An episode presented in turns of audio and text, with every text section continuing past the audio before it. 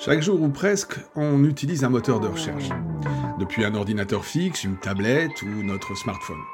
Un moteur qui s'appelle le plus souvent Google Search, mais parfois Bing, le moteur de Microsoft, ou Quant, le moteur de recherche Made in France lancé en 2013, ou encore un moteur alternatif tel que Ecosia ou DuckDuckGo, voire Baidu si vous êtes en Chine ou Yandex si vous êtes en Russie. Dans n'importe lequel de ces outils de recherche, on saisit des mots-clés sur la page d'accueil ou directement dans la barre d'adresse, et miracle, des millions de résultats sont disponibles en moins d'une seconde. En fait, il n'y a pas de miracle là-dedans, juste un processus technique complexe en trois étapes que je vous propose de découvrir. La première de ces trois étapes, c'est l'exploration. Alors de quoi s'agit-il exactement? Tous les jours, les moteurs de recherche envoient des robots qui parcourent les milliards de pages web qui leur sont accessibles. Ces robots, ce sont des programmes informatiques, on les appelle des bots, des spiders ou encore des crawlers. Leur objectif est de parcourir ce gigantesque réseau d'informations qu'est le web en utilisant les liens hypertextes. Les spiders naviguent de page en page, parfois vers une autre page du site, le plus souvent vers des pages publiées sur un autre site web. Des pages mais pas que. Les liens hypertextes peuvent également pointer vers des documents en ligne, tels qu'une image, un fichier PDF, un fichier à télécharger, etc. Ce sont autant d'informations qui sont enregistrées dans l'index d'un moteur de recherche. Ce qui nous amène tout naturellement à la deuxième étape, l'indexation. Petit rappel, un index, dans le vocabulaire de la lexicologie, c'est une liste de mots qui résulte du dépouillement d'un texte. Prenez un bouquin par exemple, un documentaire, pas de la fiction. Il y a fort à parier qu'à la toute fin de l'ouvrage figure un index, et plutôt que d'ouvrir une à une les pages du livre pour trouver l'info que vous cherchez, une recherche alphabétique rapide dans l'index vous dira que dans le livre que vous avez entre les mains, on parle de votre sujet aux pages 9, 21 et 67. Dans le contexte d'un moteur de recherche, on inverse le processus puisqu'à la différence d'un livre qui présente du contenu, puis un index à la fin de l'ouvrage, le moteur de recherche dispose d'abord d'un index où il enregistre le contenu des pages ainsi que leur adresse. Si un spider rencontre une nouvelle page fraîchement publiée sur un site web, ça peut être une actualité publiée sur un site de presse en ligne ou un article de blog, il enregistre son contenu dans l'index du moteur de recherche. Si le spider parcourt une page existante qui depuis sa première publication a été modifiée par son auteur, alors la précédente version est supprimée de l'index et est remplacée par la version la plus récente. Dans les deux cas, les spiders contribuent à enrichir le contenu de l'index du moteur de recherche. Chez Google, ce sont plus de 110 millions de gigaoctets qui sont stockés sur les serveurs. Ensuite, ça devient un peu technique. Il faut bien comprendre que le processus d'indexation attribue des critères d'importance aux éléments de la page web qu'il parcourt et qu'il applique une hiérarchie dans les éléments présents dans la page.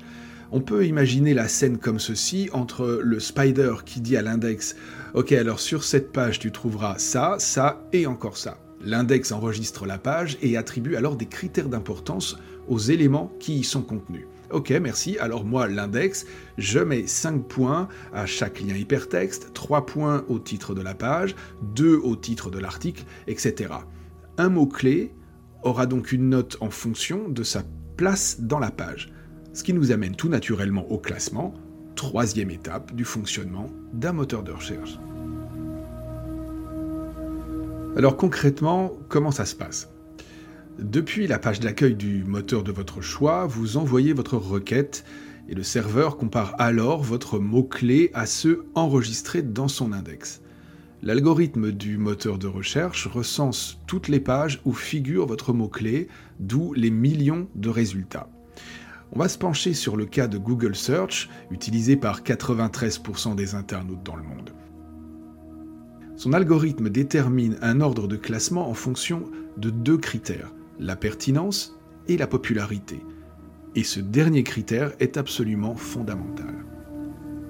La pertinence, on vient de le voir, ça correspond à la note de votre mot-clé selon qu'il figure dans le titre de la page ou dans le titre de l'article, ce qui n'est pas la même chose ou perdu quelque part dans le texte. Tous les moteurs de recherche fonctionnent de cette manière depuis les débuts du web. Google a ajouté ce petit truc en plus qui a fait de lui le moteur le plus utilisé dans le monde, la notion de popularité. Et cette popularité est déterminée par le nombre de liens qui pointent vers une page. Plus cette page est la cible de liens venant d'autres pages, plus elle sera considérée comme populaire par Google et plus sa place remontera dans le classement sur la page des résultats. Et Google ajoute même une couche supplémentaire. Si un lien pointe vers votre page et qu'il est rédigé sur une page qui a déjà une forte popularité, alors la vôtre verra sa popularité augmenter. Pour Google, la pertinence c'est cool, mais la popularité c'est beaucoup mieux. On prend un exemple simple pour euh, illustrer cette démonstration. Rassemblez vos souvenirs. Lorsque vous effectuez des recherches, quel est le site qui revient en première ou deuxième position dans les listes de résultats? Et d'après vous, pourquoi? Si vous avez répondu Wikipédia, alors vous avez la bonne réponse. Pourquoi? Wikipédia est une encyclopédie collaborative, comme chacun le sait, alimentée et modifiée par les internautes selon des règles strictes.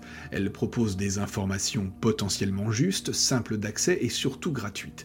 Des millions de liens sur des millions de pages web pointent vers des pages de l'encyclopédie en ligne. Elle est donc populaire au sens où Google l'entend, d'où sa place dans les listes de résultats. Bien, résumons-nous. Des robots parcourent les milliards de pages quotidiennement. Ces robots alimentent un index en y enregistrant le contenu des pages. L'index attribue une valeur aux éléments de la page en fonction de leur place.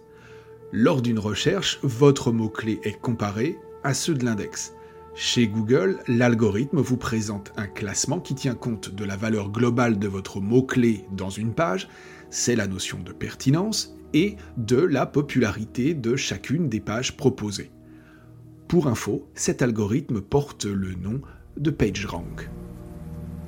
Et pour être complet, on ajoutera à tout cela qu'il est aussi possible d'acheter des mots-clés de façon à faire remonter les pages d'un site dans une liste de résultats. C'est notamment le cas des partis politiques avant des élections. Et dans le cas des autres moteurs de recherche, ceux qui n'utilisent pas le PageRank, le système est sensiblement le même. De fait, lorsqu'on compare les résultats d'une même requête sur plusieurs moteurs, on obtient des listes qui se ressemblent, mais pas tout à fait. C'est pourquoi il est absolument indispensable d'effectuer ces recherches sur des moteurs différents. D'autant que Google a une fâcheuse tendance à nous enfermer dans des bulles de résultats. Mais ça, c'est un autre sujet dont on reparlera. Allez, merci de votre attention et à bientôt pour un prochain épisode.